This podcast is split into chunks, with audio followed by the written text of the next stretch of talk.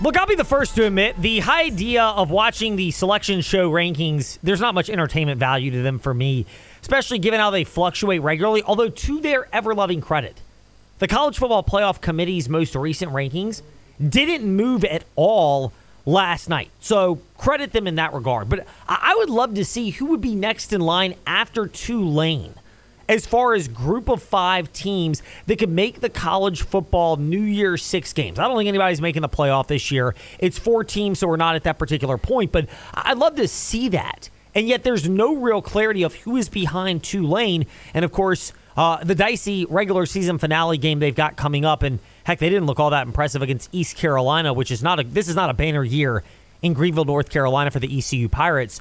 But Tulane didn't look very good in, in that performance this past Saturday, but yet they're the only G5 team ranked right now. Liberty, it's merit based. JMU, it's they're not bowl eligible at this juncture. So we have this mystery on our hands. So no, I don't have the cheesy sound music from Unsolved Mysteries back in the day, but we'll go ahead and pretend that it's there as Brett McMurphy of Action Network joins us in the fast lane. Brett, a pleasure to speak with you. There are many angles to look at the plight of the JMU Dukes and the Liberty Flames in terms of where they might actually be going bowling. And of course, you update your rankings regularly for Action Network.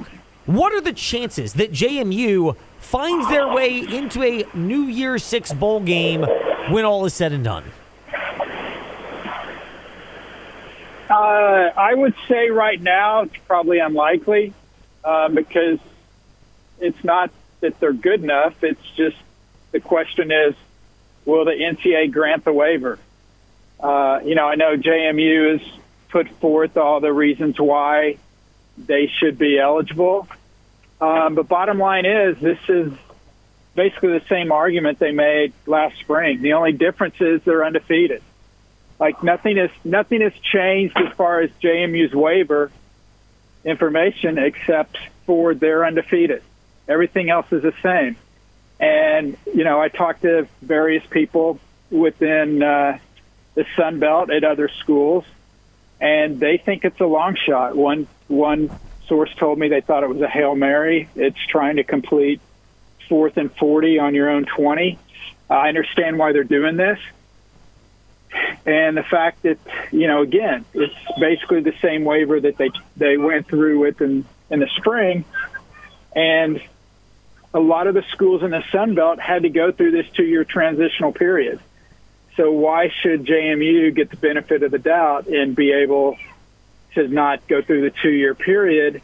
Um, we'll we'll have to see. Um, but if they are eligible, then they got a chance. But um, like you mentioned, I still think uh, I think Tulane's got a better resume. If Tulane wins out, I don't think JMU necessarily would be ranked ahead of them just because they're undefeated because of the strength of schedule component. And as our own Trey Lyle often notes, the JMU or the Tulane loss was to Ole Miss, which is looking better and better each week as Ole Miss continues With to be. Tulane's backup quarterback. Yeah, which is a very good point as well. And this is a selection committee; these aren't computer rankings, so it's viewed differently. Uh, but Brett, uh, is there is there, you look at JMU's potential case in in getting to this point? How much do things change, particularly if there are not enough teams that are eligible? To make a bowl game, and you've outlined a scenario right now where you project that JMU and Jacksonville State from Liberty's conference, the Conference USA, uh, that both of them could go bowling because of, a lack of eligible teams to go to bowl games. How much could that throw a wrinkle into things for JMU? And all of a sudden, if they're bowl eligible for that, they might be able to go to the Sun Belt Championship game, which, if they go to that and win that, maybe it looks a lot different for where they go. Well, that that's two separate things. Um, First of all, they are going to go to a bowl game. I'm very confident of that because no matter what the NCAA says, because there will not be enough bowl eligible teams that get to six and six. We need 82 teams. That's simply not going to happen. So James Madison and Jacksonville State would go in front of any teams that are five and seven that get in based on their APR. So there is no way we're going to have enough bowl eligible teams. And so while not official, and they won't know until the regular season is done, James Madison will have somewhere to play in a bowl game. The NCAA waiver is totally different That is to make them eligible for the Sun Belt Championship and potentially make them eligible to get a New Year's Six bid as the highest ranking group of five champion. So if the NCAA waiver does not go through, they will go to a bowl game. It just won't be a New Year's Six game potentially. It will be one of the random, you know, bowl games. There's there's 41 of them out there. Um, if they do get the waiver and win the Sun Belt title, then they would be in the running for the New Year's Six game. If they don't, if they do get eligible and don't get a New Year's Six game, then they'll probably go to the same bowl that they would have gone to um, if they didn't get the waiver. So basically, the waiver and a lot. I think a lot of people miss the buried the lead. The NCAA waiver has nothing to do with getting bowl eligible. It technically it does.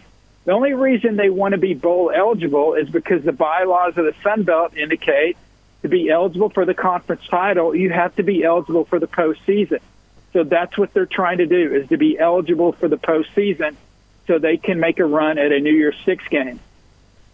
Being eligible for the postseason, if that is denied, they can still go to a bowl game, and I am very confident that they would make it again because there will not be enough teams to fill all of the 82 spots. So it's it's a technicality, but basically this waiver is to be able to compete for the Sun Belt title and get into a New Year's Six game. If that doesn't happen, it, James Madison is not staying home. Don't worry about that. They'll be somewhere, someplace. And of course, you detail bowl scenarios at Brett underscore McMurphy and for Action Network, Brett underscore McMurphy, your Twitter or X or whatever you want to call it, your handle on that social media platform about what might happen to the JMU Dukes. You're very well plugged in to the thinking at that particular level high end college athletics thinking. Why is it that the college football playoffs don't include JMU in their rankings, and why do they acquiesce to an NCAA when they don't really have to? Because the playoffs, which operate the college football playoff and the New Year's Six bowl games, don't operate under the same umbrella that the NCAA does, and therefore you would think may not have to abide by those rules. Well, they've been very clear on this. If you're not eligible, if you're not if you're not eligible for a bowl game, then you are not going to be ranked in the college football playoff rankings. It's that simple.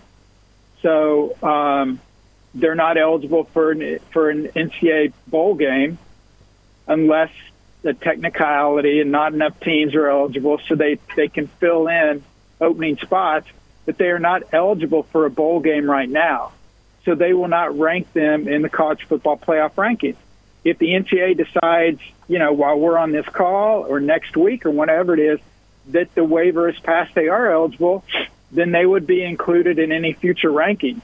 But that's why they're not ranked right now. You have to be eligible for the postseason for the college football playoff to rank to rank teams. They're they're not going to they're not going to rank teams that are not eligible because they're not eligible for the for the New Year's Six or for the Group Five um, highest rated champions. So that's why the college football playoff is not going to rank teams that cannot go to those corresponding bowl games.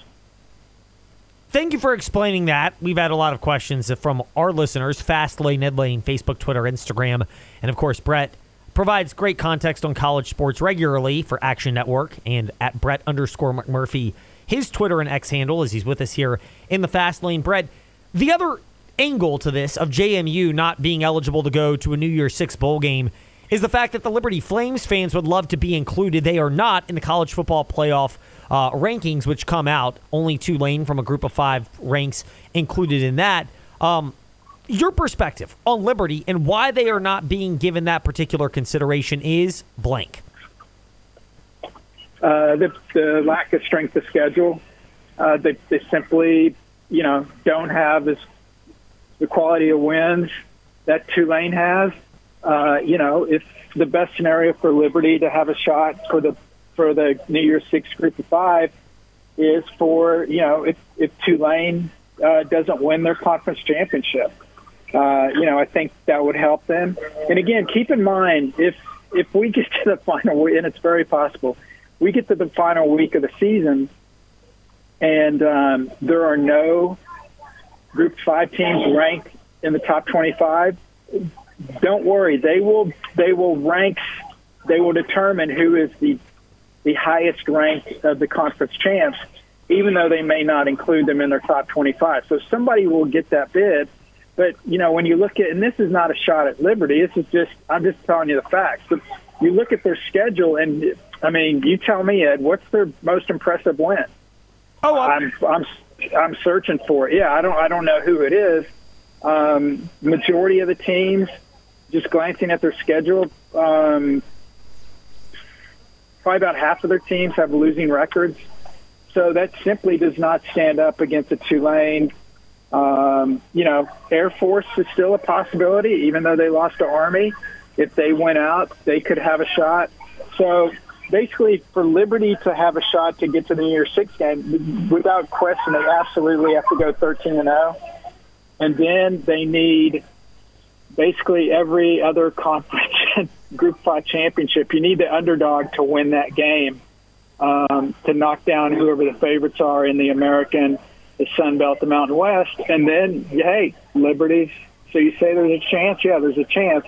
They're just going to need some help, unfortunately, because of the lack of a, a quality schedule as far as uh, strength of record and those sort of things. Just another couple of minutes left with Brett McMurphy of the Action Network, who's with us here in the fast lane. He's at Brett underscore McMurphy, uh, and he's with us here. Grateful for his time, of course, looking at Liberty and JMU and the bowl outlook for each of those particular teams. Uh, and of course, he comes out with his weekly projections at Brett underscore McMurphy when you check those out uh, at the beginning of each week when he puts them out on his Twitter handle. Um, you mentioned Liberty's schedule. I mean, we, we've touched on that regularly the lack of major non conference victories or even in conference strength for Conference USA this year.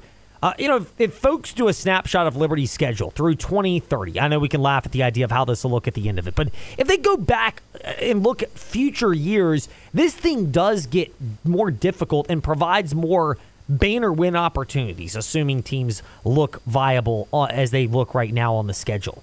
How much of this is just the reality for Liberty that when you went through the wins that you had with Hugh Freeze, which mean teams may not want to schedule you. You have to trim opponents because you're going from an independent to a conference team. Uh, that this was what you were going to be left with, especially in the early going of trying to cobble a schedule together.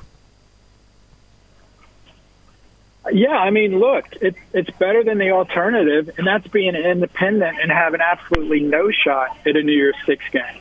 You know, it, you know, so I give Ian McCaw um, you know, a great deal of credit for, for being able to get into a conference.